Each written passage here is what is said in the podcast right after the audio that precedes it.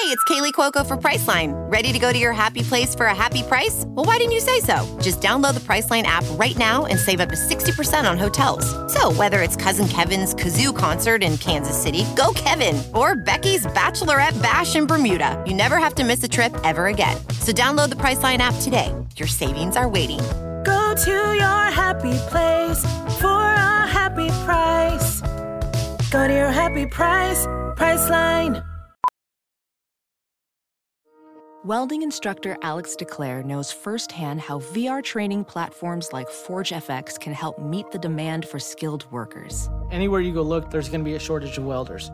VR training can help welding students learn the skills they need to begin and advance in their career. The beauty of virtual reality is it simulates that exact muscle memory that they need. Explore more stories like Alex's at meta.com slash metaverse impact. We'd like to take a second to thank our sponsor, Mouser Electronics. Not only does Mouser stock the world's widest selection of semiconductors and electronic components, they also offer an original content series called Empowering Innovation Together.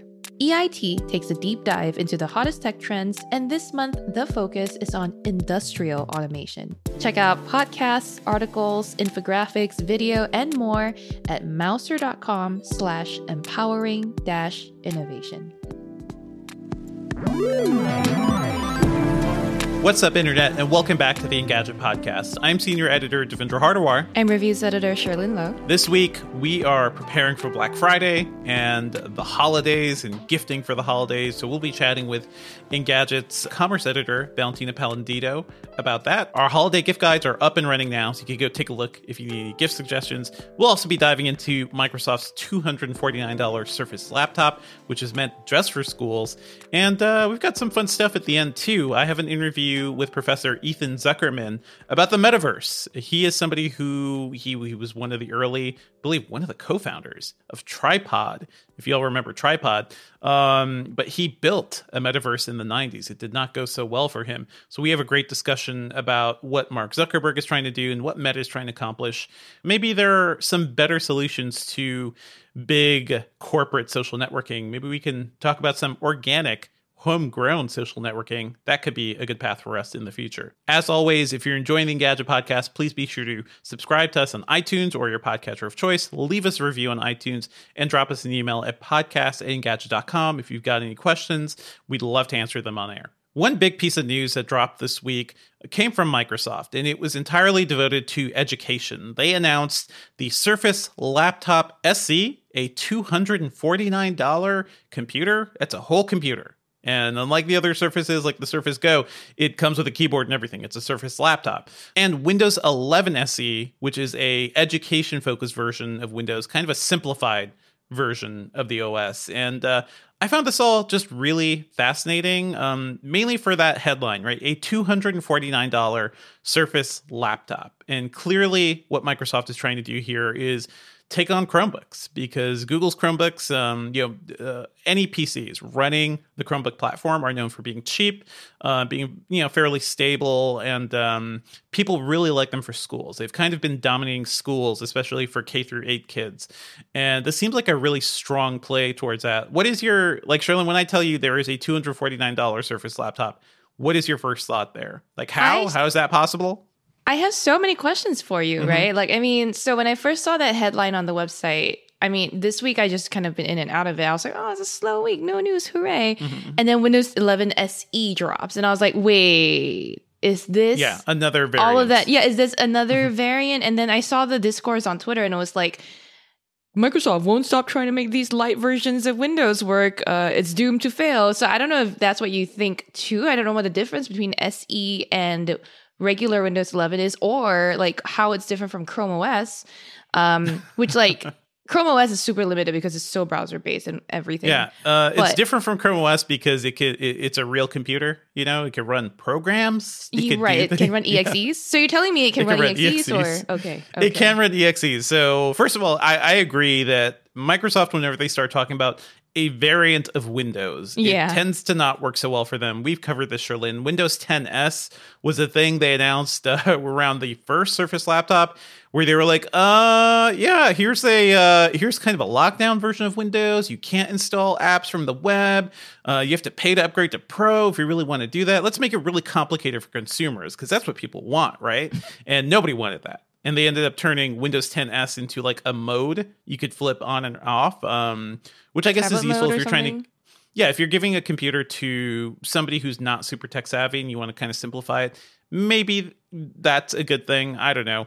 Windows 10X was their Yep. version for dual screen devices that we also covered a couple years ago. That thing kind of just it seemed like delayed forever. Uh, they later announced that Windows 10X would be for single screen devices, and then they announced that they'll stop working on Windows 10X, and then they announced Windows 11. So Windows 10X kind of directly led us to Windows 11. Uh, it- it's it's a whole it's a whole like thing with Microsoft. The thing about Windows 11 SE that is kind of interesting is that it's just Windows 11. It's just Windows 11 with a couple things turned off. There is no Microsoft Store. Um, because they don't want these are computers meant for kids. This is a platform meant for school kids. So there's no store for people to go and like download, download games stuff, or right. other stuff. Um, it, it is kind of simplified in certain ways too. The uh, the like edge snapping features we like so much from Windows 11, which where you can shove a window into other corners. Um, that's kind of slimmed down too. You could just put a window left or right. Um, and in general, it's just made for uh, for less powerful hardware. Certainly, like I think they strip out a lot of the Windows services to create a more streamlined OS because that's always been the big thing about Chrome uh, Chrome OS. It's just Right. It's just a It's browser. light. it's Yeah. It's a light OS. It's basically Linux in a browser, and that's it. And uh, the Surface Laptop SE for something that's two hundred forty nine dollars. Uh, don't expect much hardware wise, right? Yeah. It has an eleven point six inch display, maybe a step above t- uh, seven twenty p. Um, choice of two Celeron chips, either four gigabytes or eight gigabytes of RAM, and uh, sixty four gigabytes or one hundred twenty gigabytes of eMMC storage. Which uh, that's really specific there because eMMC basically means it's the equivalent of an SD card. You know, you're not going to get like full SATA speeds on that.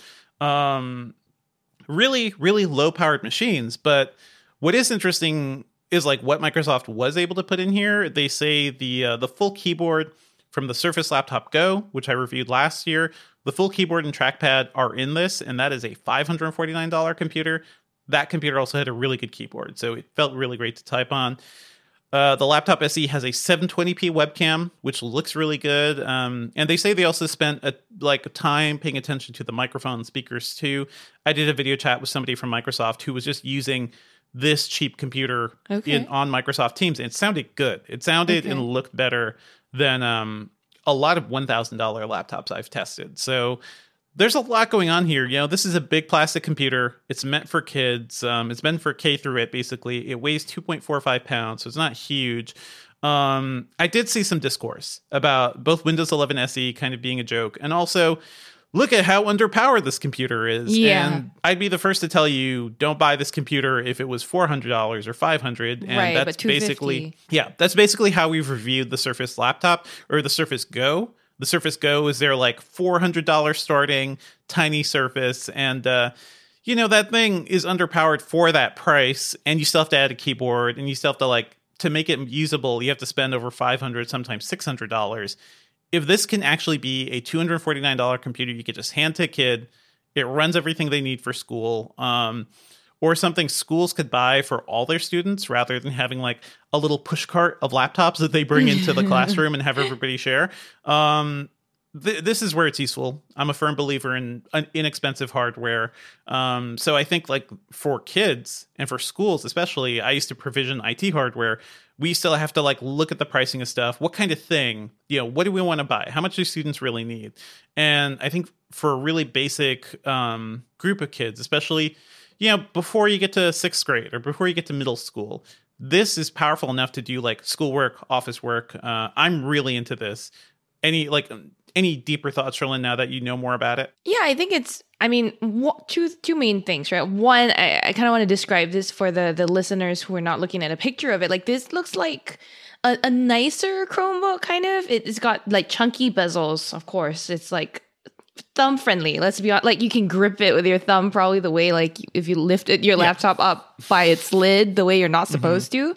Um, the bottom bezel is definitely chunkier than everywhere else, and then it's like pretty thick for uh, for a Surface laptop because Surface laptops generally look very sleek with, with mm-hmm, their with their mm-hmm. profiles. But It's otherwise, plastic, baby. Yeah. yeah, this is this is not meant to be like beautiful, you know, take to impress your clients sort of a, a machine. It's it's really there to just be a workhorse and Yeah, and hopefully it's not too range. heavy. Mhm. Yeah, and in Yeah. that price range, that's pretty impressive. It's pretty So- so- impressive because uh, look at Acer, look at Asus laptops at that price, right? They Yeah. are ugly. They look awful, They're and they don't have good keyboards. Yeah, Yes. I'm gonna, you know how we yeah. Mm-hmm. have a chunkster, honkster, onkster scale on this show? We're gonna, Yeah. I'm gonna come up with a scale for ugliness. It's gonna be like fugs, uggs, or gz. I Thuggo, know. We'll- we'll come- I'll come up with something yeah. that works. Uh, but but but Windows 11 SE, I think in general the concept, I would love to see how it works. First of all, um, I don't know if like it's something that Microsoft is also opening up to third party manufacturers to use and, and make their own versions of on their own. I mean, their own sort of Windows. yeah. powered So they are, they are. Um, Dell, Okay. HP, Acer, the usual crowd will be making Gotcha. their own uh, Windows 11 SE computers. I'm really interested to see like what the competition is here, right? Because we've seen what all these companies when they want to just throw all the tech into a computer and like tr- try to make a super premium thing. Right. That's not hard these days. Yeah. It's really easy to build a nice laptop. It is really hard to build a cheap laptop that still feels Right. good and is good for kids to use. So it's exciting. and Mm-hmm. it's also smart for Microsoft to try to come for the for the kids in the classrooms because Chrome for for the last I want to say 5 to 5 years maybe has has dominated in that space like everyone's been making the and it, it as a, as an OS, it makes sense for the students at like that age range that you were talking about. So for Microsoft to want to do this, it's obvious they're kind of like nervous that if more and more kids grow up being accustomed to Chrome OS as they're like learning and then getting work done OS, they might grow up which is what people were saying, right? They'll grow up to want to buy premium Chromebooks instead of sticking to like a Windows ecosystem, or they'll switch over to Mac. But then that's like, They just won't know. Windows, right? They won't be raised Right. on Windows like I was. I was raised on Windows, so I understand the Right. intricacies of, Same, uh, yeah. of the file system and everything. Uh, exactly. yeah. They they If won't know directories. and even right now, we've talked about professors being worried that uh, you know their high level computer science students do not understand file system structures, Oof. like don't Yep, we were talking understand the that, way Windows puts files together. Um, we're already seeing kind of the the result of people of operating systems kind of moving away from that that Yeah. whole idea. And you see what a whole generation is like once they live with that. Um I, I my thing is like I it sure took Microsoft long to do this. And I've been talking Yeah. I've honestly been talking with the hardware teams for a while. I'm like guys Chr- Chromebooks are eating your lunch. What are Yeah. you doing? Like the best you have is a Surface Go laptop which it doesn't even have a keyboard. You know you have to Don't spend another $100 to get a keyboard. I'm like guys yeah. let's uh Well, yeah Don't forget the Stream PCs too. By the way, HP Stream. Oh, God. Like when my, I felt Microsoft had a hand in that too. I think it was like not only HP that did their their like lightweight. it was Chrome basically HP laptops. it was It was- basically it was, pretty much yeah. Mm-hmm. just HP. I think I, I need to double check, but I remember like people have tried to make the sub five hundred dollar Windows Oh, yeah. laptops. Absolutely. I mean, listen, I, I have a story that I linked at the beginning of this article uh, from 2018. And the headlines Microsoft unveils cheap laptops and more tools for education. And even back then, they were pushing like sub $200 laptops, but they were really bad. Like they were. You would not wish this on your student. You know, you wouldn't wish this on your worst enemy. Whereas I think creating a Surface laptop with a good keyboard and everything, and a good trackpad too, like something that's not it's not going to infuriate you to use, is a is an accomplishment. We'll wait. We'll see what happens with this. Um, a lot of people have been asking me like, where can I get one of these? And the the answer is you can't. You cannot get one. You can only only um, people who are education buyers who buy equipment for schools um, can can order these. So Microsoft isn't making it available to consumers, and it's not even making it available to, to commercial buyers, which is um, kind of where sometimes people would find other hardware. Like you get you could get certain surfaces with more RAM if you went through CDW or somewhere where where companies would buy their computers. Um, that's not happening here, but I think they are going to be paying attention to like how popular it is and if there is a demand for it, certainly next year, maybe they could create something at this price range, or maybe 300, maybe a little more. Um, that's more for regular consumers. So yeah, really interesting move here by Microsoft. Can't wait to see what happens next year. I've also had the question, and is this too late for Microsoft to even go down this road? And I don't think so. I, I, think like sure, it it is a little too late probably, but it doesn't mean like they should give up entirely and just see the entire that entire world to Google because Chromebooks aren't that great. Like they're cheap laptops that run a web browser. That's it. And that is Yeah. something these you know There's this computer limits, can do. yeah. yeah. Yeah. And if you want to run office software and you want to like teach kids things that they could use in college too, like how to how to create a PowerPoint presentation or something like something a little more professional than just making a web doc. Um, I, feel like okay, that's that's a let's big not thing. forget Yeah. there is p- p- a PowerPoint version of Google. I just want to point out because people are gonna people are gonna s- No, remind I, you. I understand right? that. When last Yeah. have you sat through a Google Slides presentation or made I something in think- Google Slides? It's not great. I will say, I will say, Mm-hmm. I think I have sat through many Google Slides presentations, if not well, at Google, for with, from exactly. Google Like I take so many Google present like briefings. yeah, but in terms of Um, like something a little more dynamic. Yeah, yeah, exactly, something a little more dynamic. Like PowerPoint is still yeah. still the hot thing. I think, and they even announced like um, last week we talked about some features coming to Office, right? Like uh, Yeah. being able to dictate your PowerPoint presentation. Um, so kind of make, I- you could make your own self-contained thing. Yeah. I, I mean, well, we're on the topic sort of, and we have a little time to have, make like have a fun little tangent. Devindra, what's your like deep cut old school uh memory of your cheesiest PowerPoint presentation you ever did? Like for like or, or with the like most complicated feature that Google Docs could never do, but like you did it on Microsoft and it was good. For me, I remember it was like just trying to get like embedding MPEGs or whatever in there and having them autoplay when the slide shows up or something and like making things fly across the Making page things and fly like across the screen in Oh my sync with the music and stuff. Like Yeah. probably one of those things. Like honestly, what I did more um, as a kid and as a, as an elementary and middle school kid was try to make websites more than try to make Mm. Yes. uh, PowerPoint presentation presentations. slides, yeah. But by the time I got to college, I was like, oh man, I wish I knew more of how PowerPoint worked because I would have to present things in front of the class. Um, So that sort of thing. Yeah. Yeah. Oh, so it depends on the schools. hmm Ba- sorry, back in my day, I would hit like I would put the image of a play button and then right click properties at URL or like action and then be like, oh, uh, add the action to play whichever uh, MP- MPEG that I had also attached to the document somewhere. It was just like that. That that's how old PowerPoint was when I was That's using how old. it. Oh man. Oh, man. it was. Uh, listen, even that was not great. And uh, I know. I'm not saying kids have to learn this stuff, but it is it is good as you're preparing to be like in a professional environment. It's good to know how Word work. It's good to have like um, Excel experience uh, more than what the Google Cloud offerings do. But uh, you know what? We will we will see how all this goes. By next year, at this point, Microsoft could give up on this idea entirely. I hope Oh, not. boy. I hope they stick with this one.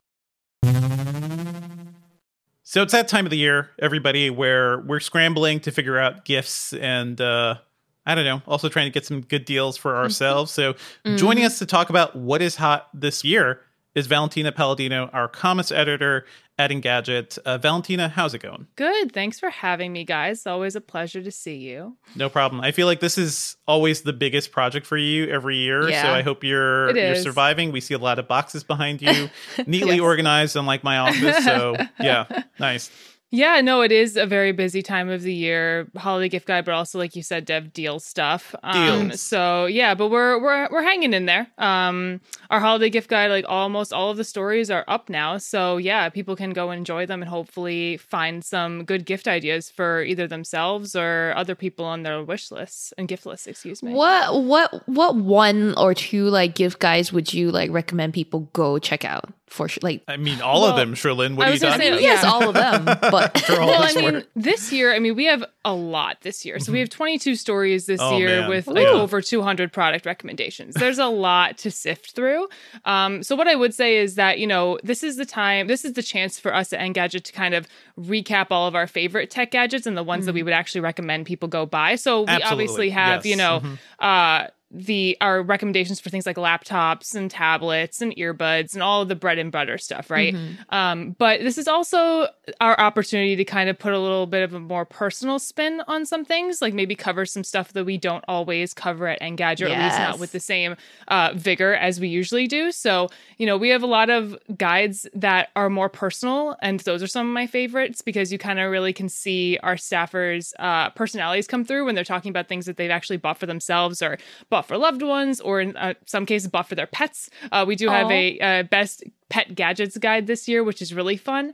Um, and things like gifts for coffee lovers, gifts for people who love with winter sports like snowboarding and skiing, um, and also things like tech toys for kids, you know, like stuff that we don't get to cover all of the time, um, but does still fall under our purview or just things that we really love ourselves. So, um, yeah, I mean, that's kind of a long winded answer to say, like, go check out the whole thing. Go, go but, check out the uh, whole thing. Hey, yeah. you know what? This year I was very happy. I was able to recommend things like I feel like we don't normally get to include. So like we Yes. did a special guide uh, about treating yourself with home theater I love gifts. that so one. Yeah. that is where I was able to fit in like, hey, take a look at these monoprice monolith THX Atmos home theater speakers because I several years ago I went on like you know I was like I, I need some daddy needs some good speakers. I need some like speakers that will last me a while. Um, so I picked up like these Pioneer Elites uh, designed by Andrew Jones who's like a rock star in the speaker world. Um, and they're super cool. They sound incredible. They will last me forever. So looking at it this year it's actually a lot easier for somebody to get something like the the mono prices because they they just bring all the tech and the Atmos drivers um, right there, right there for you, and the whole thing costs like two thousand dollars. But if we're talking about treating yourselves, treat Yeah. yourself. And I also I threw in the Valencia theater seats that uh, I picked up as I'm like slowly specking out a home theater. It is so nice to have like okay. theater seats uh, nice in your chairs. house. Yeah. Like, yeah. And getting Yeah, I through those is remember- about the cost of a of a couch, so it's not like impossible. shit, okay. You know. Okay. Yeah, that's one of my favorites too, Dev. Um, I I loved the fact that we were able to do kind of like different spin on it, where it's more of a treat yourself guide, Mm-hmm. like you said. It's like things that we recommend our readers like think about splurging on for themselves if they're able Mm-hmm. to. Um, but yeah, I mean, we have like a ton of great guides and great recommendations, even things like board games, and also like Yes. I should I should say that you know we do like try to put an effort into making sure that there's something for everyone not just in terms of product like types right Yeah. um but also in terms of price so Yes. we have you know our stocking stuffers guide which is full of like small gadgets that are $50 or less Mm-hmm. um so that should help some people who want to like buy something for a tech savvy person in their life but maybe only have a certain amount of money to spend um and we will have also a roundup of everything in our gift guide that comes in under a hundred dollars soon um so there's cool, that cool. too you know um so there's really something for everybody in terms of type of product but also budget too I, think, I- I think more just real quick just want to say like more than any year it seems like we we also need to think about like buying our stuff now right this is probably Yeah. not the Yeah. year to wait until december or the week before christmas uh, or the week of christmas as i have done in some years uh, to order stuff because um, what the supply chain is entirely messed up uh, or like actual products are not getting to shipping warehouses so which means it's going to take it longer for it to get to you. Like have you noticed any of this like uh valentina as you've been exploring these deals Yes, definitely. That is absolutely a huge problem. Um, I mean, we've been so we've been seeing holiday deals, quote unquote, since the beginning of October. Yeah. It gets earlier and earlier every year, despite how much people might hate it. um, but even since then, I mean, there have been shipping delays and things that used to be able to arrive to you within two days are taking a week, maybe two weeks, sometimes even more. I mean, I know on staff we were talking about things that we were buying um, now that maybe wouldn't arrive for a month out. You know, so it's it's rough out there. So I would definitely say that now, like if you haven't started buying anything yet, I think that's fine. You know, now is the time to really start looking if you haven't started looking but yet. do, do it But soon yeah do it soon. But I, I was also going to say, like, if you do also don't have a list yet of what you need, like that, you should absolutely do Start um, list, as soon as possible, because then it, that at least gives you a starting point. You know what I mean? Yeah. Then you know what you're looking for, and you're not just kind of wandering the interwebs, being bombarded with deals And also- um, and getting overwhelmed.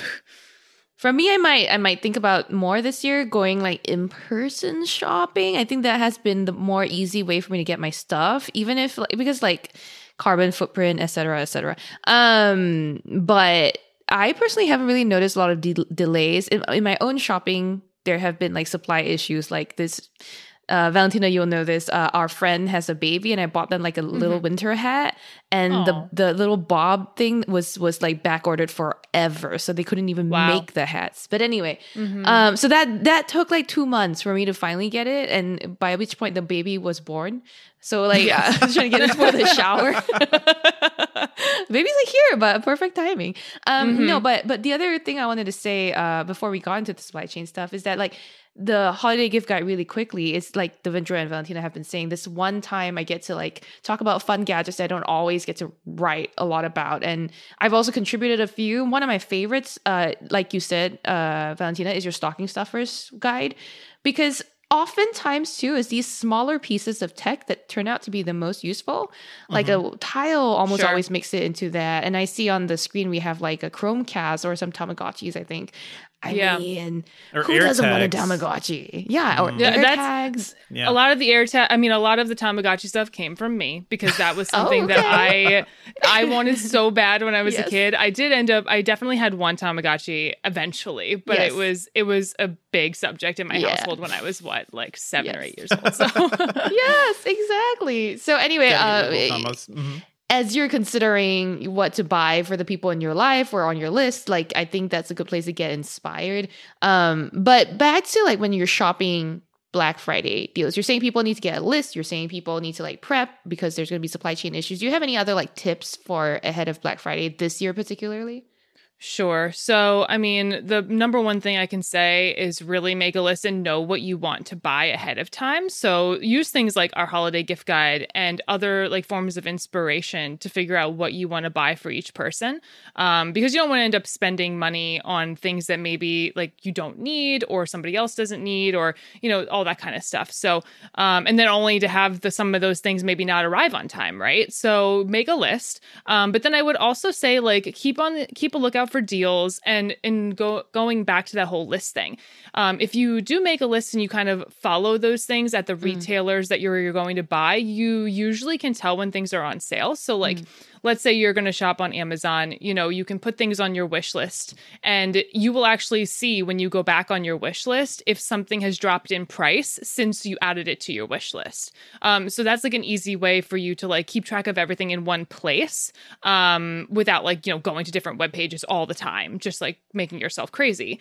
Um, Another thing that I would say um, is, you know, I know this might this might be a controversial uh, opinion, but I think that it now is the time to also sign up for brands and retailers newsletters, Mm, okay. um, because from what I've been seeing, uh, at least just in my personal life, that you know a lot of brands and retailers will send out newsletters and they'll kind of give newsletter subscribers early access to deals, you know, a couple of hours ahead of when the general public gets to access it, or even like exclusive coupon codes, things like that. So um, I know that uh, our inboxes are full of garbage. Um, Make but a now separate email time- account. Like that. That was That's always true. the Yes. thing. Yeah. Yeah. Yeah. Yeah, you can make a separate email account or just kind of deal with it for a month or two and then, you know make a yeah. reminder, yeah, on your phone or something to like go in after the holidays and unsubscribe from everything if you really hate it, right? Yeah. Um so yeah, anything that you can do that will help you either save some money or also get access to things early or both in the same process. Um that would be those would be the things I say for Yeah. like biggest tips. I also want to shout out like hey folks digital gifts digital gifts are getting better Oh, than ever especially kids in your lives who uh, who like to play games and xbox uh, game pass ultimate like gift subscription is There- always a good deal. And they can stack and that gives people access to if they already have a console gives them access to games but also gives them access to cloud streaming. So they don't Yeah. even need a console to play like forza 5 forza horizon 5 or something. Like if they have a computer um or a tablet and a you know controller nearby they can play these games so Yeah. look at digital gifts um last word on digital gifts it's also Yep. good for last minute gifting and long distance gifting so Long if you're distance not next to especially. someone Yes. Yeah. yeah it's, it's those are great gifts that's the best Yeah. way to And y- avoid like the supply chain crunch but yeah and you can find a lot of those things. There'll be a lot of promotions for those types of things too like services and stuff like that. So things like you know learning services or like apps that have a like a subscription required um, meditation services like stuff like that. Um, i'm almost positive that we're going to see at least some black friday sales coming Very up cool, for yeah. those types of things so. Also gift cards for local businesses too. So it's like if you know where Yeah. somebody lives and you can give them a spa day or something like that. That's always good. I want to throw out a tip of mine. Um, are you guys familiar with the Shop app? the shop? so. It's it just sounds called familiar. Shop. It is probably the only app I found that does a good job of like all the stuff you've ordered. It just keeps track of it. So you can link Oh, in wow. your Amazon account. You can link in like if you buy stuff from random places on the internet. Um, you could track all those things all at once, see their tracking numbers, and it does a lot of it automatically too because it looks through your email account or you give it access to certain other accounts. Um, I found that to be super useful because I buy a lot of gifts for people sometimes, uh, or I just have a lot of orders incoming and I don't know where things are. I don't know how to track like what happened to this thing I ordered two weeks ago. I don't know. Um, So that's been a really useful thing for keeping track of everything and just for your daily lives. Um, maybe consider the shop app. Uh, this is not a promoted uh, section. I'm just saying I really like it. Uh, but hey, if you if you do like our suggestions here, uh, maybe click through our links because that is actually the way we know Yeah. these guides are useful to people. So Yes. if you're buying stuff, please click through the links. Um, it's always super super helpful. Yeah, if you found something through the Engadget gift guide, if you click through the Engadget gift guide link, uh, that's how we make our money. So if you if how you we stick support around. us, that's that's a nice way to support. That's that's a nice su- My cat needs supporting food. the publication. People. I have I have three cats. I have to buy so much cat food. It's uh, it's crazy. Uh, before we we wind down, I just want to say, like Valentina, like you're looking at all the deals. You're looking at things that are always like, you know, the deals that are incoming. You know, like when a good price hits. Uh, anything? Is there anything like you think people should be really keeping an eye on? Like I feel like we've seen so many AirPods Pro deals.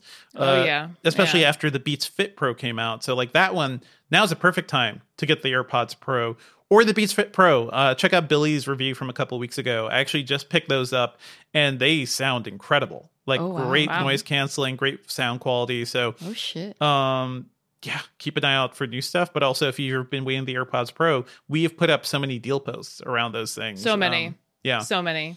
I mean, AirPods, like, they constantly just oscillate from being on sale to not being on sale. Yep. So, Yep. but now is the time where you're really going to see that. I mean, the two times of the year where especially things like AirPods and even other types of wireless earbuds, um, you know, go on sale the most are around Black Friday and Cyber Monday, um, and also around Amazon Prime Day. Um, so that was in June this year, so that has come and gone, obviously. Um, but yeah, now is the time where if you're going to see it at the best price ever, it's going to happen sometime soon, most likely. Um, so yeah, I would say look out for things like that. Like big ticket items are always the important stuff to look for around Black Friday. That's why we kind of encourage people to look for things for people on your wish on your gift list right but also look for yourself too if there's something that you've you know had on your own wish list for a while so you know expensive headphones even tvs sound bars um those kind of big ticket items that can be hard to kind of judge when they go on sale throughout the rest of the time of the year Yeah. now is the time where almost certainly you will see some sort of discount and it will Yeah. Probably be better than what you saw maybe a month ago or two definitely months ago like so. smart home assistants like the google home stuff too if you want you want a little screen for your kitchen like now is going to be the time to look out for deals on those things yeah I Definitely. I had a question, Valentina, for you, which is like, Sure. m- and I may might have asked this before in last year's episode. We were talking about this exact same issue, which is, do I will retailer like big box retailer or whatever retailer third party type people, um, would their deals generally be better than first party manufacturers, or is there any difference at all?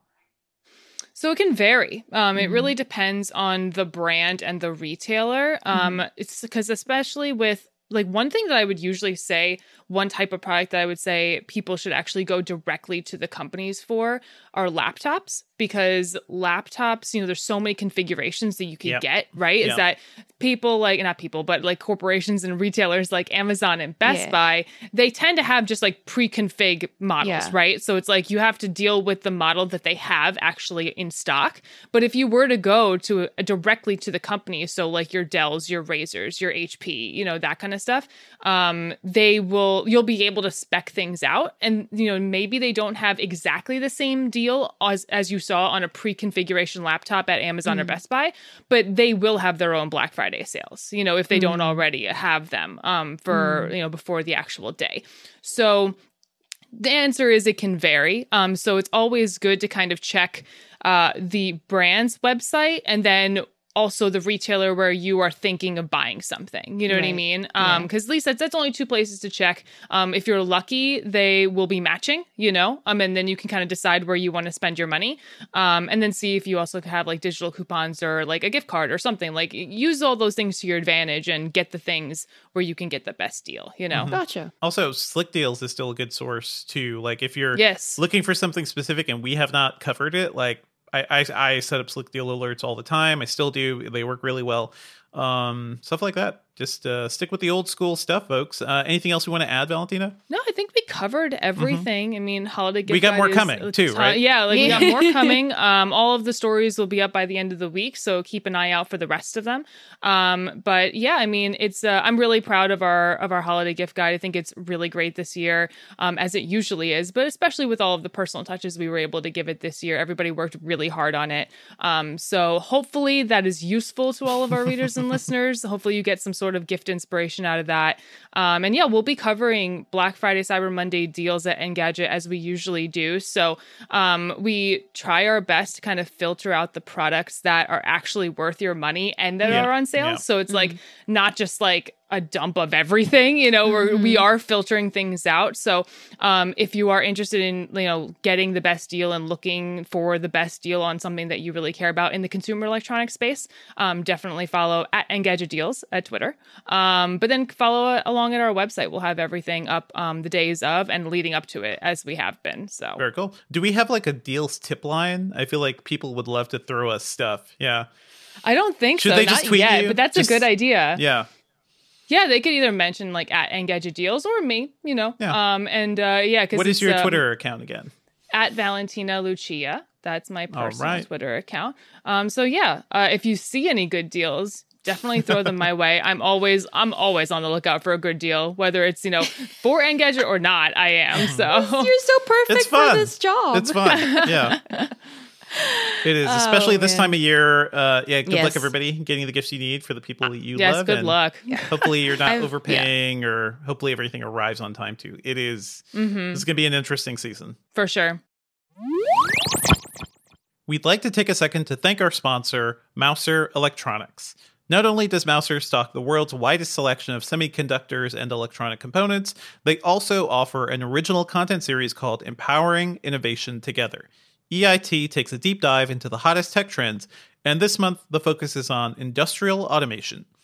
Check out podcasts, articles, infographics, videos, and more at mouser.com slash empowering dash innovation. Let's move on to some other news. And uh, Cherlynn, I know you want to talk about some stuff from Yes. Google. You wrote a project Yes. relate. What is that?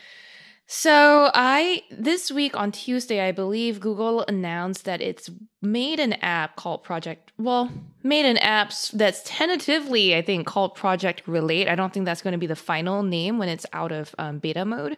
Um, and basically, it's an app for people uh, with speech impairments to communicate more easily with other people, as well as the Google Assistant. Um, so I was watching the video and reading all the like material around this, and rightly, like for far too long, right? Google points out that like voice recognition and speech recognition algorithms don't serve people with speech impediments well Right, at all. right. Like, be it whether it's something like you know you have a slight lisp or you have like just a different way of pronouncing to all the way through to someone who might suffer from something more serious like a stroke a cerebral palsy or, or muscular dystrophy um, who have even like a harder time with um, typical speech. So what google is acknowledging i think step one google has acknowledged that that's a problem. Step two is trying to solve that problem and i think that project relate is part of step two. So basically, it's an Android app, um, and it's currently in beta mode. And what it does is create a custom voice model for every individual user that uses it. So when you pick it up in and you launch it the first time, it'll ask you to repeat a few phrases that it uses then to kind of understand how you pronounce certain words certain you know how do you how do you say things right and then it, it uses that info to create this custom voice model for you and then once it's done it has three main functions. One is listen where it'll just um, you can say what you're trying to get across and then it will you know transcribe it and have it display on screen. You can use that and show it to people um, around you or you can uh, copy and paste it into a document or, or, or so on. And then second function is uh, speak speak i can't remember the actual name for it but basically it reads out in a synthesized voice what you're saying. So for people who can't see what you're saying on the screen or if you get into a cab or something and you want to say the address of where you're going and the driver can't turn around and look at your phone screen or something you can have speak read it out for you. And then the mm-hmm. last thing is with the google assistant where you can communicate directly with the Google Assistant through the app. Um, which I think, like, so far it's a simple app, right? It just does those three things, but it already opens just like opens the door a little bit better right for for people with for whom like voice assistants have always failed it, it really like is the beginning of something for them and i like was very heartened to see i was just like this is great. Like i don't know how well it works yet but google's actually worked with people who suffer from yeah muscular dystrophies or cerebral palsy um to to to get their algorithms to a place where it seems like it works right? According to the video it seemed to be it seemed to be working well. Um right now it's inviting people to beta test this. So if you're um, if you're someone with atypical speech and you want to see how this will work, you can reach out to Google on, uh, I think it's g.co slash project relate. Um, but also, it's only gonna start testing these in the next few months. Like it, it's gonna take a while for this app to actually come out for the masses. Um, and by and and not that everyone's gonna need this, but I would love to see Google integrate some of this stuff it learns eventually into the main speech recognition algorithms, I- so that it doesn't have would- to be like that. a, yeah, that's probably part of it too. Like this, Right. Whenever they beta test stuff, they're like, Yes. "Give me more data for my algorithms." And this mm-hmm. one, it's going to be useful for some people, Yes. but also people who may have undiagnosed speech issues, right, or who don't realize Yeah. they may have a little stutter. It could help, yeah, for the for everyone. Yeah. yeah. And and not to say that Google is the 1st Mm-hmm. company ever to do this. Like I, one thing I've noticed uh, for a while now, ever since I started doing like deeper research into accessibility in tech, is voice recognition for anyone with like just even the slightest imperfect uh, speech. Right, it's difficult. Yeah. And uh, there's this company called Voice It, which is Voice ITT, that has teamed up with the likes of Amazon, um, and I think Apple or Google is one of their other partners to just make their assistants work better with people who have slightly atypical speech. So, like, not very severe issues. Uh, so something closer to more like a lisp or or a shorter tongue or something like that. Um, but yeah, this is this is just nice to see another company step up to do. I think Google also has like great voice recognition algorithms in general. Um, at least when it's not, I don't know, inserting random periods into my sentences. Um, Yeah. but yeah, it's nice Yeah. to see Google put some of its processing power into something like this. This this seems like a meaningful application. I think. This is good to see. It's good to see. Like between Yeah. this and also we've covered some of the Microsoft hardware too that they're bringing Yeah. to gamers, like different types of controllers and stuff. So it's cool that these companies can finally think about people with very different use cases. I, think, know. yeah. I am I am grateful to see, but we still again we can't stress enough. There's still a long way to go. We know that Yeah. tech still continues to fail a lot of people. Uh, but if you have any like, I mean, if anyone listening or, or watching is you know has any experience with something like that at all, I welcome all of your uh, tips, stories, etc. You Sure. can send them to podcast at engadget.com. It'll be great to to learn more. Very cool. Tell us about um, Peloton's smart camera, Cherlynn, because I feel like you were really into this news. It looks like Peloton just made a, a Kinect, a Microsoft. Exactly. Yeah. I was like, oh, okay. Mhm. When I got the um, press release for this, it was like, oh, Peloton strength training device. I was like, whoa, do they make like smart dumbbells? Do they make like what's going on here? Nah, they made a they made a they should have made a Kinect. Yeah. Ju- just a camera. And it does track your It's- movements, so like a Kinect. Yeah, which like okay, so one of the Mhm. things and this is a very it's a it's an issue that a lot of companies have tried to tackle because I've been following this space a little bit recently. When you're working out uh especially with some, something like strength workouts where it's like re- re- repetition is key, right? It's very repetitive. Your form is so important. It's like if you get the form wrong and you're constantly repeating it, you can just cause yourself injury. That's it. Um, so what a lot of companies uh, have done, and I'm blanking on their names offhand, but I've spoken to a few of their like founder type people. Um, is try to use cameras to detect your form and, and use AI to then like you know make mm-hmm. sure you're going uh, correctly. And uh, I I always thought that was like a n- n- nifty idea. And then we also saw Samsung do something similar with some of its smart TVs at CES uh, 2021, which is this mm-hmm, year. Oh my mm-hmm. gosh. Yeah, God. I believe. where like with uh, any webcam attached to one of its like Samsung QLED TVs, it can watch you do squats, it can watch you do lunges and whatnot as you and, and count your reps for you as you repeat them alongside the on-screen coach and that sort of thing. Um, so for this thing, which is the Peloton guide. It's it's somewhat similar to those. You you have uh, something called a self mode where as you're working out, you can match your form against the instructors in real time, um, and then you can. I mean, I guess you can also like sort of see um, yourself on screen as you as you work out. So like you don't really have a mirror you're working out in front of. That's handy, which I personally find pretty useful. Um, the it also has like a voice activation mode to make following a workout like easier from a distance, that sort of thing. Basically, if you've ever tried to work out with a coach, a virtual sort of workout from home on your TV, it sounds like the Peloton guide will make it a little bit easier. But I think obviously the um the big the big takeaway here is that whole like form uh, observation thing where and then it ties into like Peloton's scores and scores of workout videos. So I, I think it's intriguing. It will cost $495 in the US, which makes it, it still has the, the Peloton cheapest Peloton. Yeah, the God. cheapest Peloton device to date. So, you know, well, I feel like, man, Peloton must be like the Apple of the fitness community because like they just charge super high prices for everything. And that's yep. like the premium.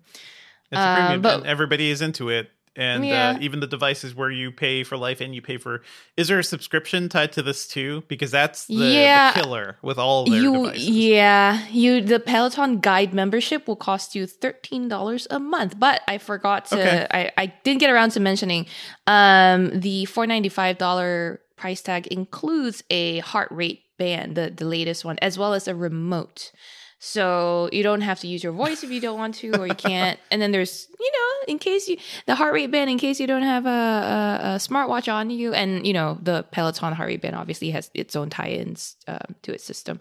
But yeah, so altogether, adding in that 13 US dollar um, a month fee with this $500 thing, it's just not going to be cheap definitely not. It's a it's a Peloton. Yeah. People like it's yeah. they're gonna go premium. They're gonna go hardcore. Uh, let's let's talk about something that doesn't cost five hundred dollars. Let's talk about the three dollar Twitter Blue subscription, which is the kind oh, of like man. premium service they they've been offering to pro power users uh, like us, the people who are online too much. You pay three bucks a month and you get some cool special features, such as the ability to uh, undo a tweet. Undo a tweet that's not edit a tweet. That is not undo a tweet before yeah. it publishes. And that is, we've talked about this so many times on the show. Uh. That is the only way Twitter could ever do, um, you know, tweet editing because you cannot have cannot have people going back and editing live tweets, especially when Twitter has become such like a a record of everything yeah. that's happening. Um,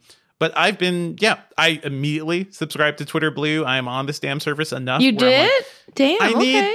I need undo. I need undo. Really? Um, huh. It is a nice thing to have. I often like have to deal with typos, and I just live with it. I don't. If I put out a tweet and it has a typo or something, I do not have the energy to delete that tweet and fix it sometimes and just like I deal know. with it.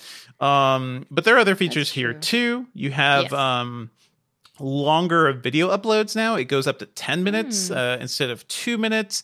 You can pin conversations to the top of your DMs. Um, one feature mm. I really mm. like is this integrated thread mode. So if you're reading a very long thread, which I tend to encounter late at night, yeah, it, it does this view where it's like, um, like a reader you're just seeing view. the text, like just a reader mm. view. And there have been third party services that do this, but you have to like say uh, uh, to unroll me. You have to throw a tweet to uh, unroll yes, me and then yes, wait for yes. it to like do something. So there are little things like that. Um, you can yeah. browse news sites without ads. That I don't care about. My only thing is like if I'm paying for Twitter and I, I would I would pay more for Twitter. Take away Twitter ads. Just make those Yeah. promoted tweets, make all those things go away. I would love to pay for an Oh, ad-free. Twitter experience. Um, but I also know a lot of people are like, why the hell should I be paying Twitter for features that everybody should have? Like, are you more on that line of things, Cherlynn? I mean, I I saw it in my uh, app the after it was announced, and I was like, should Mm-hmm. I? Like, it's three dollars a month. It doesn't like I don't think too much about it, but Yeah. but at the same time, I'm like. They also did a bad job selling it within the app, right? Because I didn't know Mhm. about this um, video upload um, extended limit thing or um, some of the other stuff that you mentioned just now. They only really told me about the undo button, the uh, reader mode, and the ad free news articles. I was like, huh, three dollars a month for just this? Nah, I don't Yeah, know. I'm good. So it doesn't feel like enough. For me, it doesn't feel like enough. I feel like Twitter has been trying to build these premium features for a while, like Mm-hmm. spaces or whatever. And it's it's I think kind of a, a dicey situation for them, right? Like what features do they choose to put under the premium package and what do they make free? And and would it be too exclusive if they left, you know, the- if they Well, made th- there were a pro feature? there are some like they they have been doing like ticketed spaces, right? So you Yes. can like pay to attend somebody's Right. Twitter space, and That's I don't know. I've that's more that. Mm-hmm. based on yeah that's more based on like yeah each person each individual they deem good enough right like it's number of followers thing or it's like a verified thing that sort of thing Mm-hmm. Uh-huh. um so that's like a whole other sort of situation i almost They're- feel like this is more like tipping. Do you have you seen? Yeah, I saw that, thing? yeah. So if you if you have enough, you can add uh you know a little tip box to your to your Twitter account. Yeah. Uh, those are all things that higher level um people, basically people who have a lot of subscribers and engagement, Yeah. um can, can access. Uh, it makes sense for Twitter to experiment with that yeah. because I think a lot of us are also being like, how do you make money? You know, how do you make money without flooding Right. our feeds with bad ads? And how Yeah. do you you know for people who rely on Twitter as a like as a professional need, or yeah as a news source, like I rely on Twitter for a lot of things. I don't mind paying a few bucks to have a slightly better experience. And notably, they also said um, some features from Twitter Blue, which is what this whole thing is called, Yep. will eventually make their way to like regular Twitter users. So it's almost like pay? you're paying to like beta test uh, Yeah. some new features, and they may just give up on some entirely if they implement something it just works really Yeah. badly. So it could be kind of a way to test out new features. Yeah. Um, I feel like if they pushed it to five dollars or something, people would complain more. So Uh, three dollars sure. is like yeah it's fine. It's nothing. Yeah. It's not, it's not a huge deal. But I would pay five to ten dollars Yeah. to get rid of Twitter ads. Just get rid of Twitter ads completely. You know, yeah and promoted I- tweets. but I, I think partly they they I think they make more money from Twitter ads than Oh, absolutely. sense to Absolutely. yeah exactly right to to like Yeah. offer you an ad free experience. And my other thing was I don't want to see a fuck uh, sorry a freaking promoted tweet or like I I want to stop seeing like oh tweets that are not from people that I don't follow, that sort of thing. Yep, But the whole yep, yep. reason they do that is to keep you, you know, sucked into the feed. So keep you sucked I- in and also give people reasons to pay money to promote their tweets too like i keep seeing Right. that from like exactly. really low level thinkers like uh, influencers who are trying Yep. to like uh really engage Boost in the their- online yeah. conversation yeah Yep. to Oh, boost their own little tweets and i'm like oh that's adorable it's also really annoying because i don't, I don't care what you have to say I know. so I, yeah. I I'll say overall, look, I I like the idea. I think three dollars is a good price. I think that if Twitter came up with some cool features that I would pay to try out, yes, that would be sure. I would pay, but then. I, right now, it doesn't seem like that's there's enough for me. Yeah. You also get more customization too, so you can add more icons to the bottom of your thing. Um, you could. wow! I have, a, for I have an the icon three for. people that visit I have an icon for bookmarks now. It's actually Oh, really nice to be able to go hit my bookmarks immediately. Um, the Yeah. other thing is like if I'm paying, like let me pay Twitter to like do more with TweetDeck because I feel like they bought TweetDeck and they don't. They never update it. It doesn't have all the Mhm. features that main that the main Twitter website has. So if Twitter Blue got me a better TweetDeck too, so I could be more more connected Yeah. to Twitter, um, Yeah. I guess that could be good. But you know what, folks? Let us know what you think. Podcastinggadget.com. Would you pay three dollars to have a better Blue. Twitter? Cherlynn, you also want to talk about this uh, this major change Apple has made around their like screen replacement policy on the iPhone 13. What's going on there?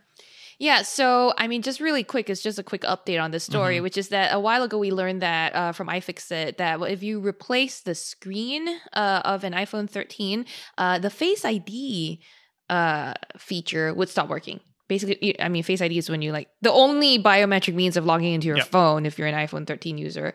Um, so that pretty much sucks, right? It, I think it, it messes with the idea of right to repair a little bit too, right? If you if you took your phone to somewhere that's not a Google, uh, sorry, not an Apple uh, retailer to fix your screen and sometimes they're tr- cheaper by the way um then like unless they transfer the microcontroller from the original screen this face id uh face id will stop working so what uh, Apple did this week was announce that they're going to change that policy um, and make it a bit easier uh, with an upcoming software upgrades uh, update. So it will function even without this microcontroller uh, switching Yeah. over to the new screen. So hey, because nothing can, nothing would be wrong with the Face ID controller if you replace the screen. It's just, hey, you are not compatible with what I was assigned with at the factory, therefore I will stop working. Yeah. That's probably a security thing too. Like yeah, any any biometric feature is tied to other secure elements. If anything gets Yeah. changed in the hardware, they're like, you're a hacker trying to hack this device. So I'm Right. gonna stop you. Yeah. So like grand scheme, it's not like the biggest news, but Mm-hmm. I think it, it does have like um it is Apple recognizing that like yeah it doesn't Mm-hmm. really play nice with right to repla- repair um sort of policies if it does that, and For it. Mm-hmm. was I think a significant update for anyone that might have cracked their iPhone 13 screen already and didn't want to be put a case on it people put a store. case put a screen Yeah. protector on your device do not do not live naked like out there with your phone you're just asking for trouble there i want to briefly mention a couple of things um iRobot is launching a better Alexa skill for Roombas. So, Mm-hmm. Oh, yeah.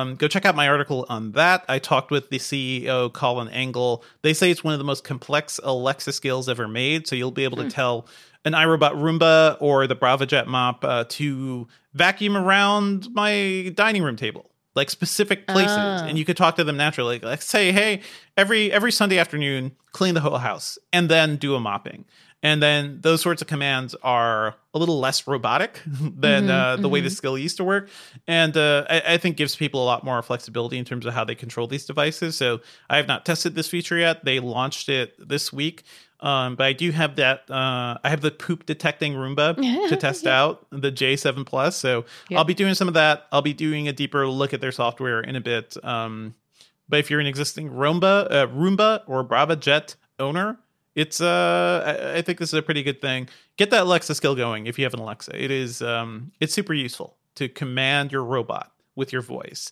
Nice. Um, in other news, too, Unity announced that it's buying Peter Jackson's Weta Digital to help Ah. prepare for the metaverse.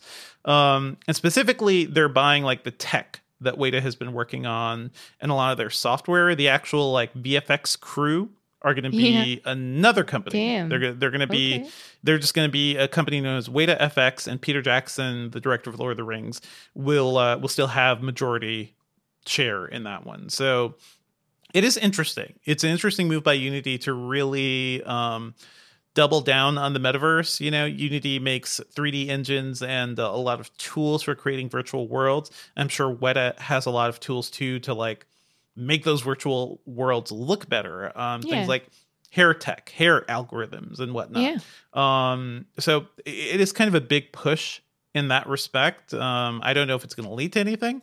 We also don't know what the metaverse will actually be, but you know what? Stay tuned to the interview at the end of this episode, and maybe you'll have a better sense of what it is. Briefly, too, I just want to shout out uh, Disney Plus announced this week that they'll be watching, uh, they'll be launching a larger IMAX format for Shang-Chi and 12 other Marvel films. Nice. And this is pretty cool because, uh, yeah, if you've been watching Marvel movies and MCU films at home, you probably notice you still have black bars at the top and bottom of your screen because these films are typically shot with a 2.35 to 1 aspect ratio, which is like it's called like anamorphic widescreen. It just makes movies look really wide in the theater. At home, it's a little scrunched. Um, so they're announcing uh, for films with IMAX segments, for those specific IMAX sequences, you'll get like the taller aspect ratio. It'll basically just fill more of your screen. It still won't take over your entire TV screen because the IMAX ratio isn't isn't quite all the way up, uh, but still it's more. If you're watching a, t- a movie at home and you want to like you really want to enjoy the major Shang Chi uh, action sequences, it'll take up more of your TV, which is kind of cool. Notable because I don't think any streaming company has really done this before. Um, this IMAX integration is a first uh, for Disney Plus, uh, but it certainly for HBO and every other company and iTunes too. Like they probably need to start thinking about ways to get these expanding aspect ratios going uh, because for some films it makes a it makes a pretty big difference up until now you had to like buy the blu-ray for the dark knight or tenet or something to get Yeah. those bigger aspect ratios so nice change there by disney let's move on to our pop culture picks for the week Cherlynn, i know you've got you were excited to talk to me about some stuff so what's up I I feel like you're gonna hate me for this, but I feel like this is something you might like. So Uh-huh. over my break, um, which was good. Thank you for everyone for asking. Um, uh, did not want to come back. Still hating being back at work. Um, but I saw this sort of documentary. No, it's just anyway. It's this show called Attack of the Hollywood Cliches. Uh, wow wow okay I think you would freaking love it. I mean, But- I know okay, all the cliches, but okay, what's up? you know all the cliches. I just like found it informative. It was it's hosted by Rob Lowe, of who course, is self-aware, a walking cliche.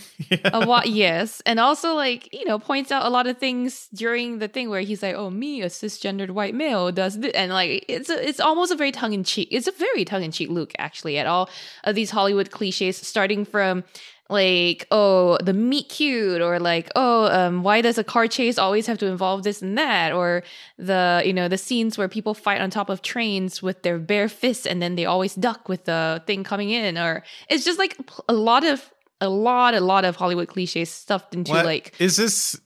Th- this It's show sounds like. Don't you hate it when movies yeah do this but thing? but yes so they point out and they point out great thing? examples of it but then they also sort of go into the history of it which is really cool for me That's because cool. i don't know a lot of the history um for example i didn't know about that like i forget the name now the the something scream where like it's an it's a lot of like film Yeah. in, yeah exactly the Vil- William or William or whatever they were Wilhelm, pronouncing it yeah, as Wilhelm. Yeah that Mhm. scream scream um i don't know there's a lot of these like inside jokes like it, that it appeared in things like star wars it even appears Yep. in a lot of like tarantino films or something um so it's informative but also fun uh, I wish it had more time to go into things a little deeper. Sometimes it kind of Uh-huh, just uh-huh. skims through a lot of things, but I mean, it was fun. Like, it's not like the best thing ever to be made, uh, documentary wise, but it's it's a fun way Where, of getting where to know can you find this thing, by the way?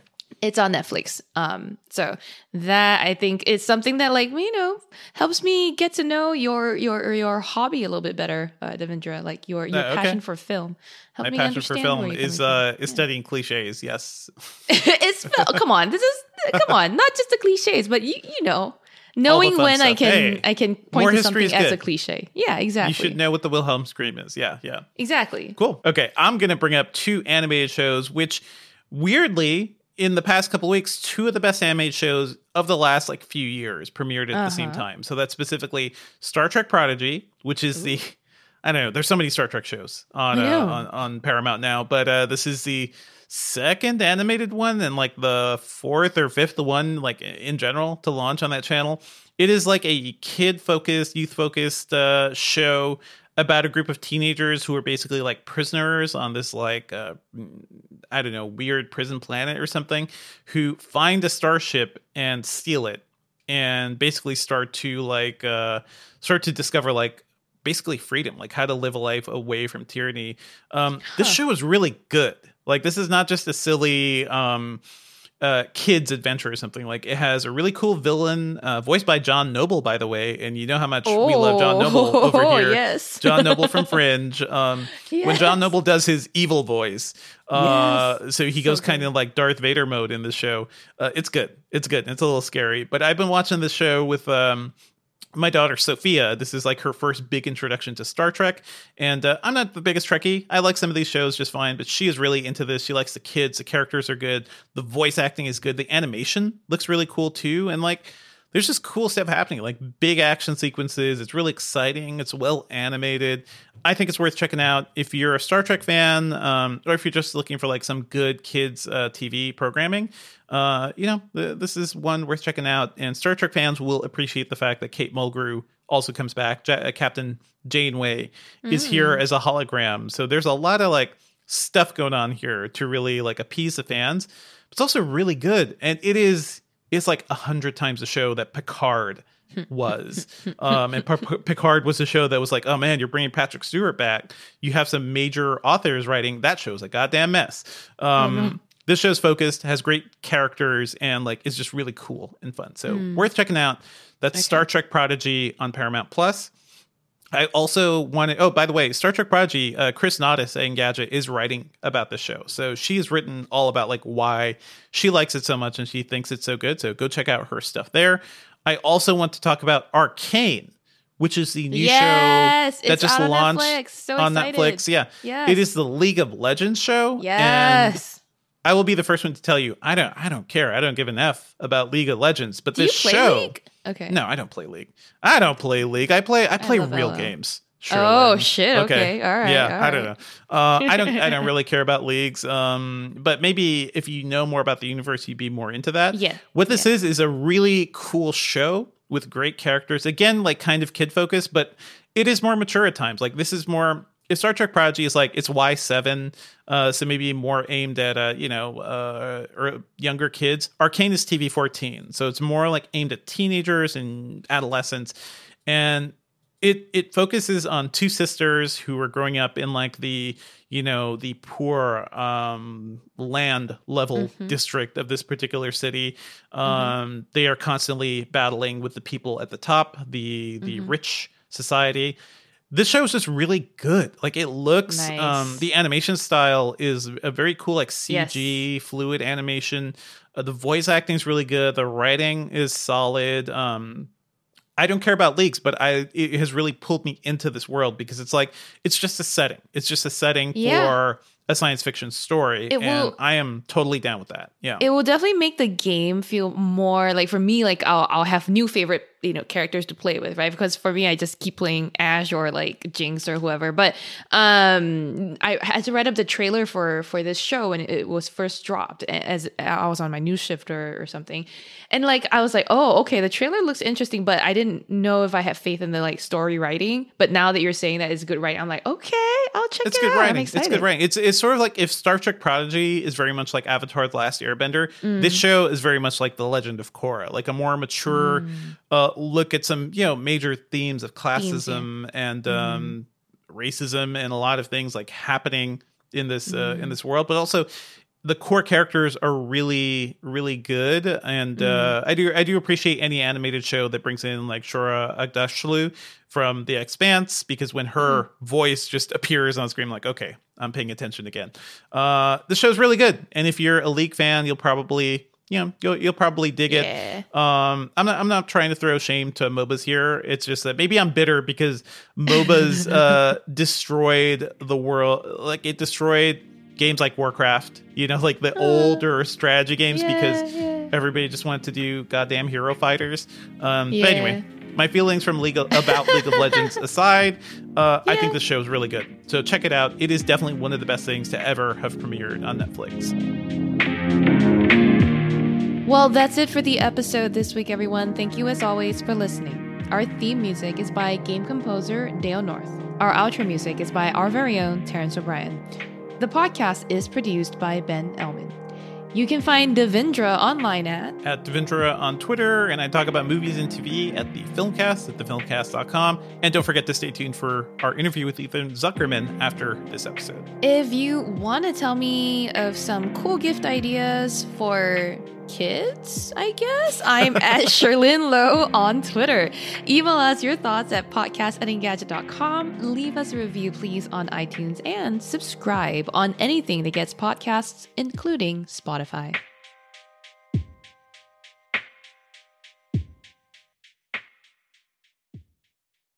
Now let's move on to our conversation with Ethan Zuckerman. He's an associate professor of public policy, communication, and information at UMass Amherst, and uh, you may recognize his name. He did this great piece over at the Atlantic called "Hey Facebook, I Made a Metaverse 27 Years Ago," where he talks about how he tried to make a metaverse over at Tripod uh, in the mid 90s. He's a renowned academic. He also did a TED Talk about 11 years ago called How to Listen to Global Voices.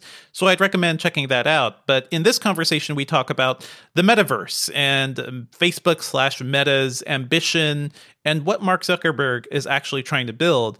And I think it's worth taking a listen to. Uh, Ethan makes a lot of great points about where social media is going and why we may need to have some, like, you know, local, homegrown, organic social media moving forward. Ethan Zuckerman, thank you so much for joining us on the Engadget podcast.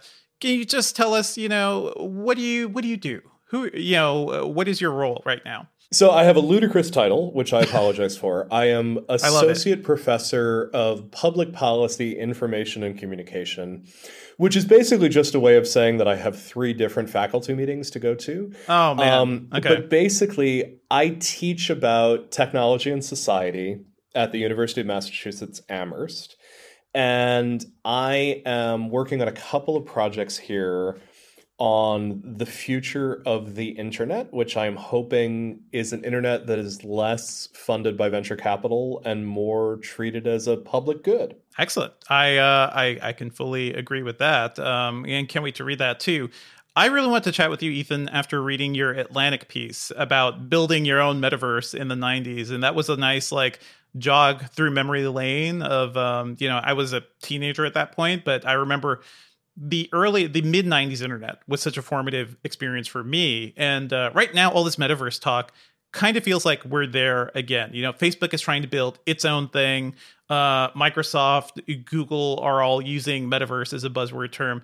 It feels like you know facebook is basically building its own aol which could be a gateway to a greater metaverse. But it sounds also like your experience back then in the 90s um, made you think like that that is probably not going to happen. So first of all i just want to say what is your what is the metaverse to you and what is like your the main sticking point for you at this point? So as soon as we start talking about metaverse there there are just so many fun layers and it's yes. it's interesting to kind of think about what's the first one to peel away. I think for me a metaverse is an immersive space. Doesn't necessarily have to be in goggles. It can be through a web browser. But it is a space that feels like a three dimensional world in which we interact, we build relationships, we probably transact. And it has the notion of being a primary interface for us in one fashion or another. The metaverse is never sort of posited as, hey, let's go over to the metaverse and have some kicks, right? right it's always right. posited as, this is the next generation of the internet. This is the new space that we end up interacting with. It is canonically descended from Neal Stephenson and from Snow Crash, this very particular dystopian fiction uh, from 1992. And then it's been implemented dozens of times by virtually everybody who was a, an interesting creative coder in the 1990s. So, um, you know, as you well know, like no one gets to choose their headlines in uh, a magazine like the Atlantic. You know, my my brag was not uh, I created a, a, metaverse 27 years ago. That, that that's the headline writer. Uh-huh. My point was was actually more that we all created metaverses, and they're surprisingly hard to make them so that they are not lame. And near as I can tell, um, many of the ways in which our metaverses were lame seem to be ways in which Zuckerberg is imagining the metaverse. Um, so, what is the metaverse for Facebook, now Meta?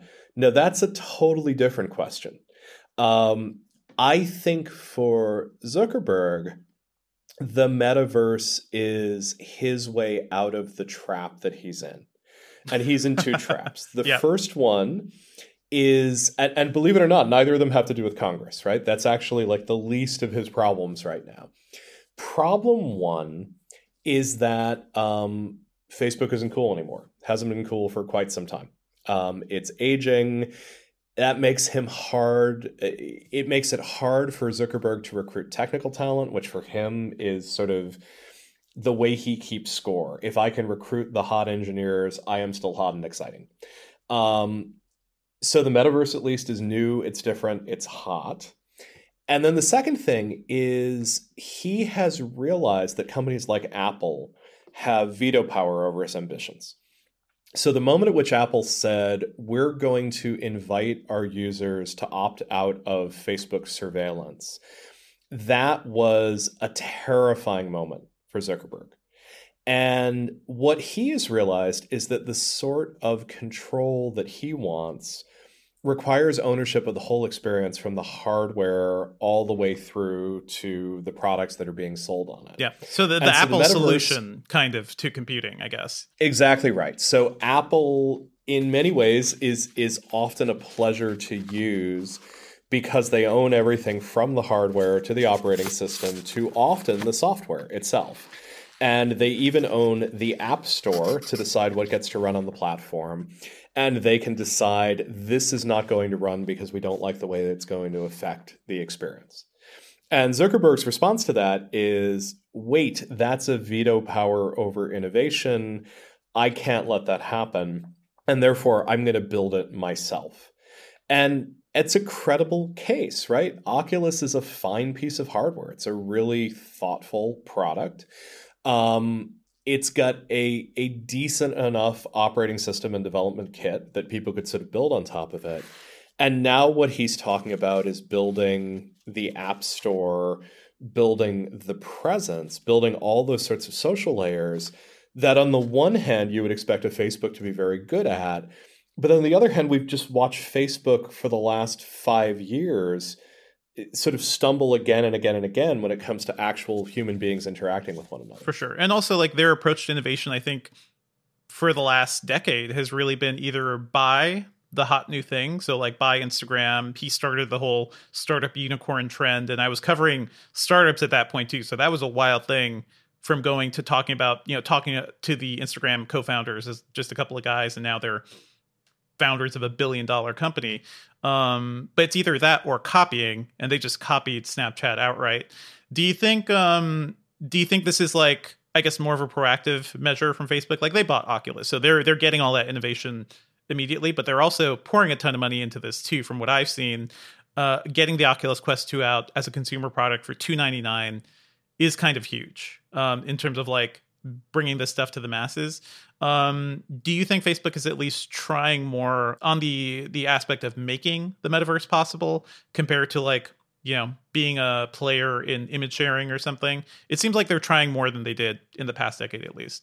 I, I think there's no question that they'll yeah. do both, right? Mm-hmm. I mean, once you become a company the size of Facebook, exit via Facebook is a path for you know any sort of companies in the space right so anyone who's doing anything vr ar immersive in one fashion or another is making that decision can they be big enough to go it on their own can they do the things that you would need to do to be a successful public company or do they need to figure out how a facebook acquisition is the end of the road for them. Right. So that's one of the first things that Facebook has done. It has basically announced if you are doing meaningful work in this space, we will acquire you. Mm-hmm. Um, and and that's a non trivial and useful thing to do. And that's the Microsoft um, model too. It's like Facebook is applying all these old old tech models to like building its future. Yeah.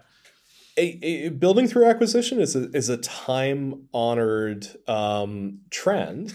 We also know that um, it often leads people to sort of shut stuff down. It often leads uh, beloved products to be orphaned in one fashion or another. It's it's certainly not um, always a good experience for all involved. You can watch what's happened with something like WhatsApp, where the founders of that platform, um, you know, I'm sure they're crying all the way to the bank, but they're no longer involved with Facebook because their core values of that platform no longer ended up being um, respected.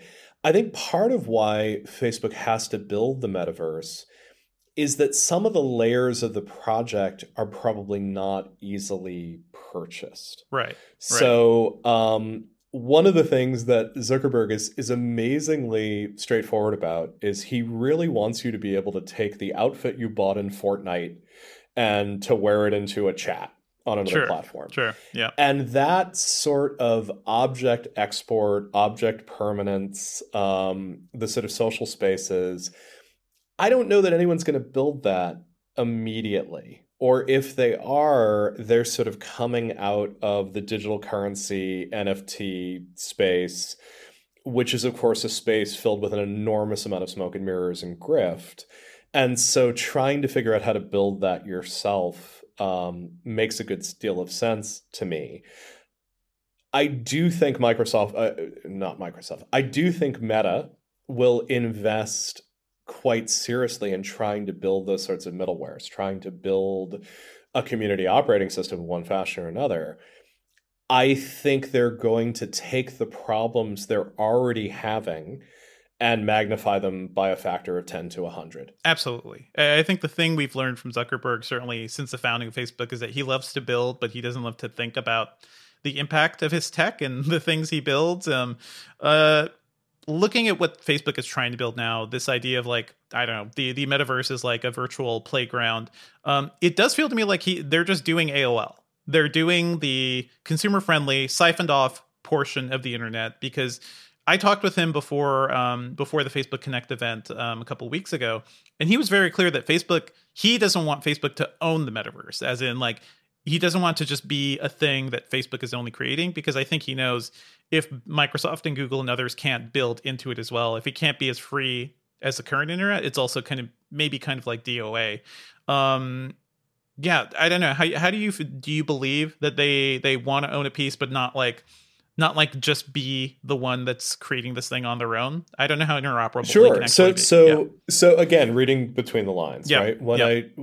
I 48 minutes into his video, Zuckerberg gets real with us. He gets serious. Um, this has been a humbling experience.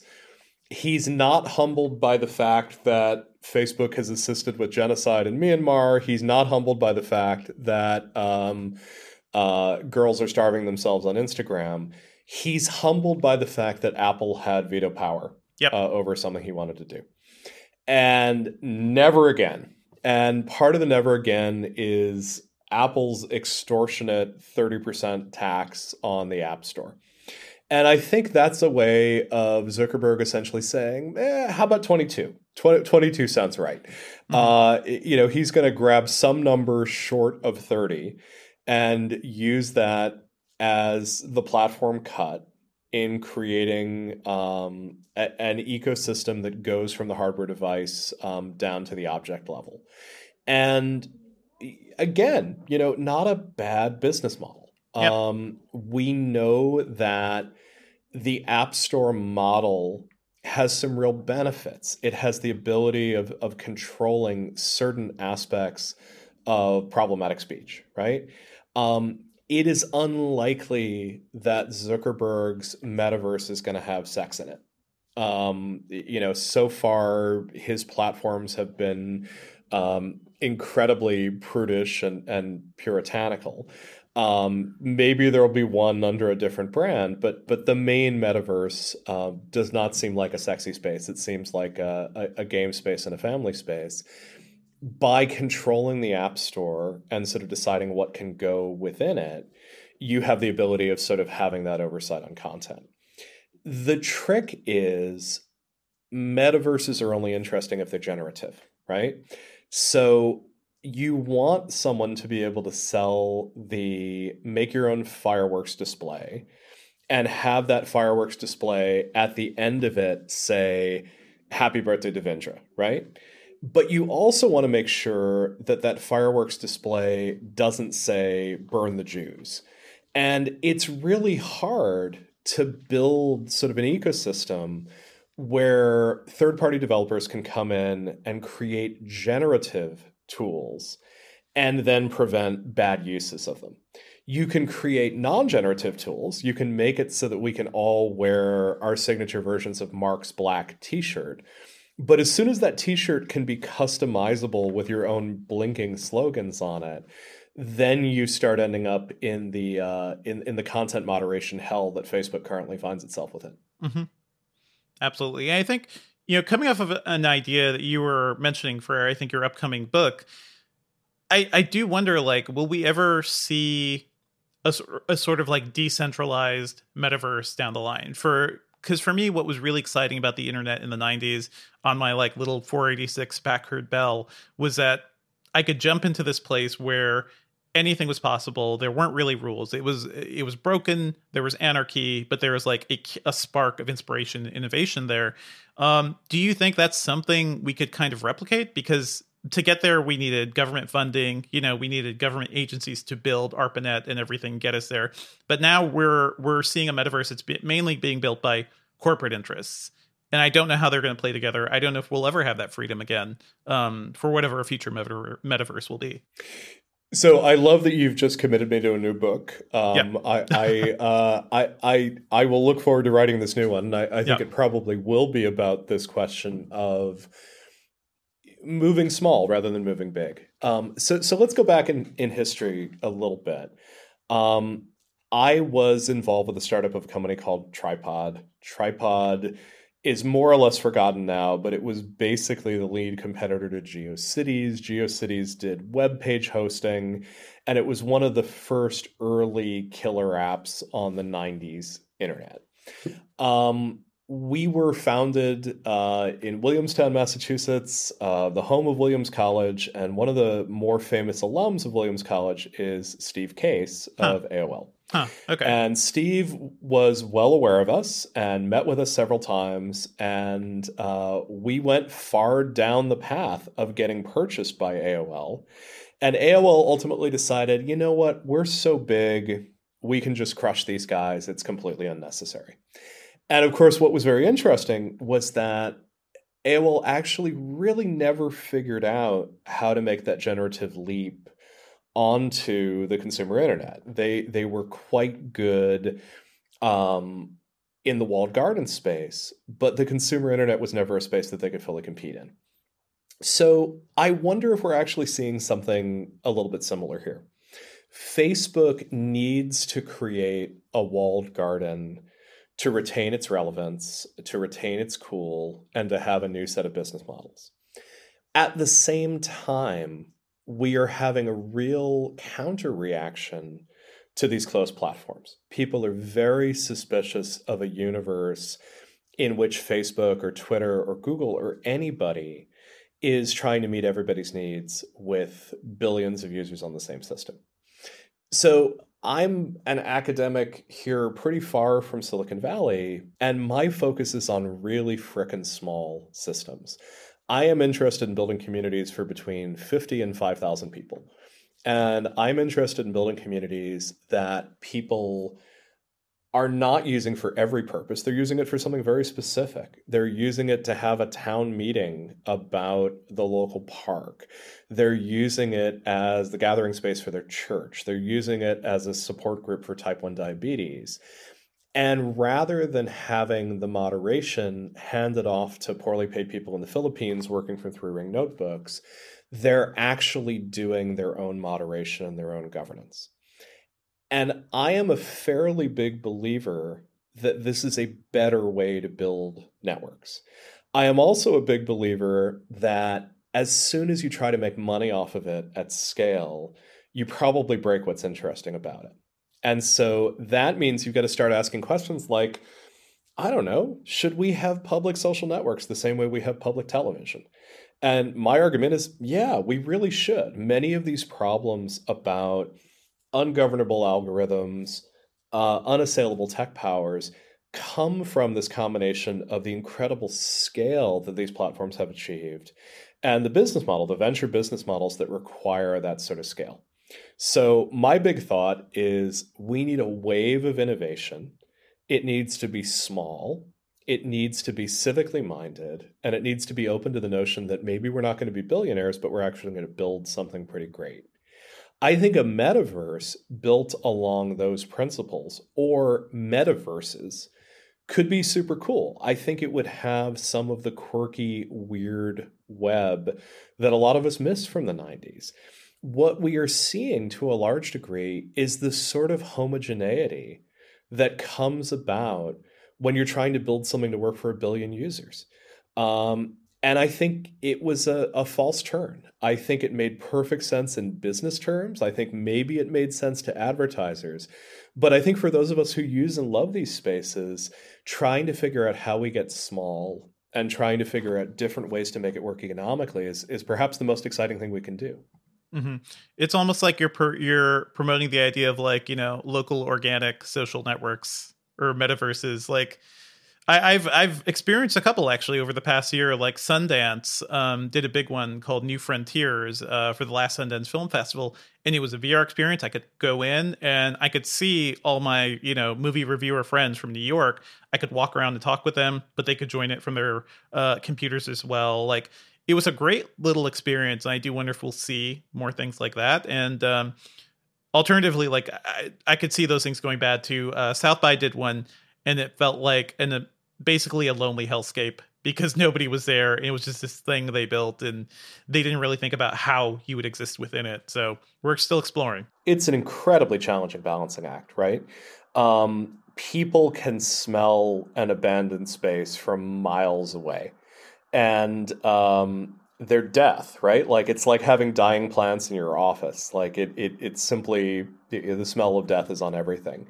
Um, but I think understanding that there have been highly successful small scale communities and that we can actually learn some lessons from them and lean into them um, is a great new direction. Um, so I, I often try to learn from Front Porch Forum, which is this kind of crazy alternative to all of these different neighborhood mailing list services, which all seem to degenerate into, oh no, a black guy just ran yeah. through my neighborhood. Let's go arrest him. Yeah. Um, Front Porch Forum is very heavily moderated. Um, it comes out once a day um, so it's slow, right? It has time to let people think. People will sometimes say things and then retract it. Um, it has time for moderators to have the conversation with people who are posting to it.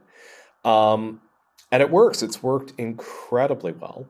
Um, and the founder behind it, Michael Wood Lewis, has actually resisted the temptation to take it nationwide because huh. he wants it to be sort of locally organized and locally governed. Um, he is not phenomenally wealthy. Uh, it is not making him money hand over fist, but he decided he wanted to build it somewhat differently. I think for me, what's been so frustrating about this particular moment in time, it is so much easier to build new stuff yep. than it was when I was coming up 20, 25 years ago. Um, the tools are just so much better. The fact that you don't have to build your own server farm, you can go put it on an Amazon, all of those things should be giving us this sort of wave of creativity. Where we are seeing people willing to experiment are in very, very limited spaces. There are very clever people trying to do things with crypto and NFTs. But the problem there is that much of it is grift, and it's very hard to figure out the exciting stuff within the sea of grift. In spaces like small social networking, people are simply terrified. If they come up with anything interesting, what prevents Facebook or Twitter from simply copying it and going forward? And the answer is we we need some different way of thinking about this. We need some way of thinking about how do we actually get diversity in these ecosystems rather than having everything descend to homogeneity, which seems to be what, what really the les- lesson of the last 10 years of the internet has been. Absolutely. And, um, you know, uh, we're going to be running out of time soon, but I do have to ask you uh, a lot of people are making predictions about what the next stage of the internet is going to look like. Um, Zuckerberg is basically pitching the metaverse as like the next version of the mobile web. I think rewind to 2005, 2006, I was still steeped into technology, but nobody knew the impact the iPhone would have, how that would reshape our lives, and how like smartphones would end up dominating everything. I, you know, I had a what was it? A uh, I had like one of those uh, similar to like a T-Mobile Sidekick phone. I had a feature phone. Things worked to a certain degree, but the iPhone and smartphones in general were such a great leap. Do you think we're going to see another one of those? Because I don't know if everybody's going to want to wear AR glasses, and those seem like they're going to be very expensive as well. Even like once the technology kind of comes down a bit, I don't know if we're going to have another one of those like foundational shifts, uh, which is kind of what Facebook's metaverse is kind of relying on too. What do you see going ahead for the next 10 years? So so let me suggest a different way of looking at sure. it, right? Which is it's really easy to end up in technological determinism, right? So we get something as cool as the iPhone and at that point, mobile is inevitable, and that's where we're going to be, and a lot of consequences come with it. Yeah.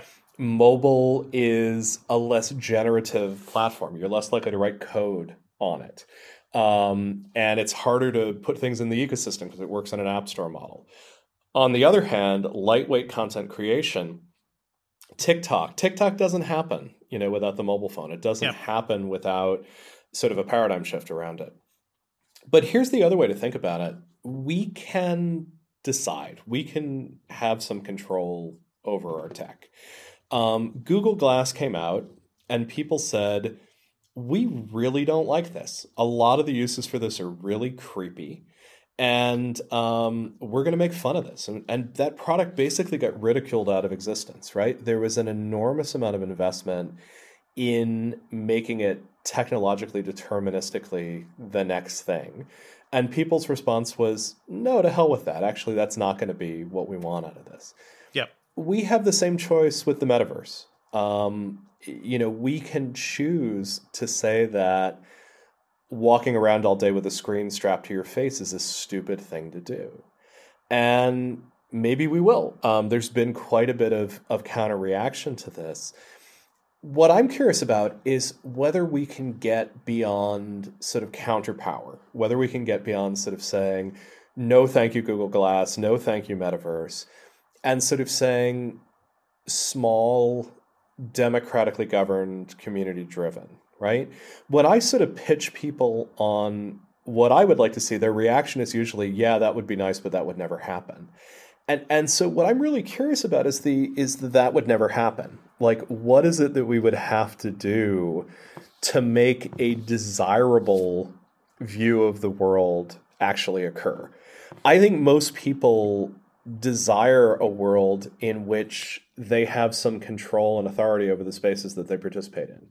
I think most people would appreciate being involved with the governance of the conversations that they're subject to. And I think a lot of people would enjoy, um, you know, less McDonald's and and more local restaurants. Um, and I think those things are possible, but I think we'd actually have to have a movement. I think we'd actually have to have people coming together and jointly trying to build those things um, to, to have it happen in any meaningful way. So I I don't see the $300 headset as inevitable. I think it happens, and then I think we actually have to consciously make the choice. Is that the future that we all want to bet on and take part in? Um, and Facebook doesn't get that choice; we get that choice. Mm-hmm. That's a that's a good way of putting it. I, I kind of hope we start making those choices. I don't know. I look at the rise of like the consumer drone industry, and I'm like, guys, uh, you know where this tech came from. This is not just fun fun times for cameras. This is these are military weapons that have been bombing people um, across the world. Uh, but drones have been super successful. The the things that worry me, um, I did take a look at Facebook's Ray Ban glasses, the one with the cameras. Um, again, an idea stolen from Snapchat basically in their spectacles. But what was so I think terrifying about them is that they looked completely normal, right? They weren't big, they weren't clunky, they didn't stick out like Google Glass. They looked like Ray-Ban glasses. You couldn't really tell there were cameras on them. They have a little light, but everybody was pointing out, yeah, you could just cover that. It's no big deal. To me, that that sort of like sly way of getting us connected and maybe more embedded in their their universe is kind of what's scaring me about the whatever the metaverse will end up being. I don't know if you have any any thoughts on that. It just seems like these companies know what we want, and instead of pushing something like Google Glass, they want to they want to make the thing that'll tie us more into their ecosystems that people are actually asking for. So, yeah, I, I look, I I spent nine years at MIT. Um, much of the mobile computing revolution came out of a lab down the hall yep. from me. Mm-hmm. And those guys, and believe me, it was mostly guys, were wearing full computers all the time and sort of letting people know won't it be amazing when you're never disconnected from the internet and yep. you can find information all the time and so on and so forth yep. and the answer is yeah it was amazing uh, and and you know once you put it into a form factor where you didn't look like uh, a being from another planet, but actually you looked like someone who had a cool, sexy device, um, then it became viable. And and maybe that's the answer. Maybe those Ray Bans are so attractive that you're wearing them in AR mode much of the time, and then you're moving into full virtual and you're, you know, in the metaverse while on the subway. Um, could well be. Um, and and it could be that simply making them cool and sleek and beautiful is enough for them to get traction. What I am saying though is we tend to treat technology like it is an implacable force that has a will of its own, right?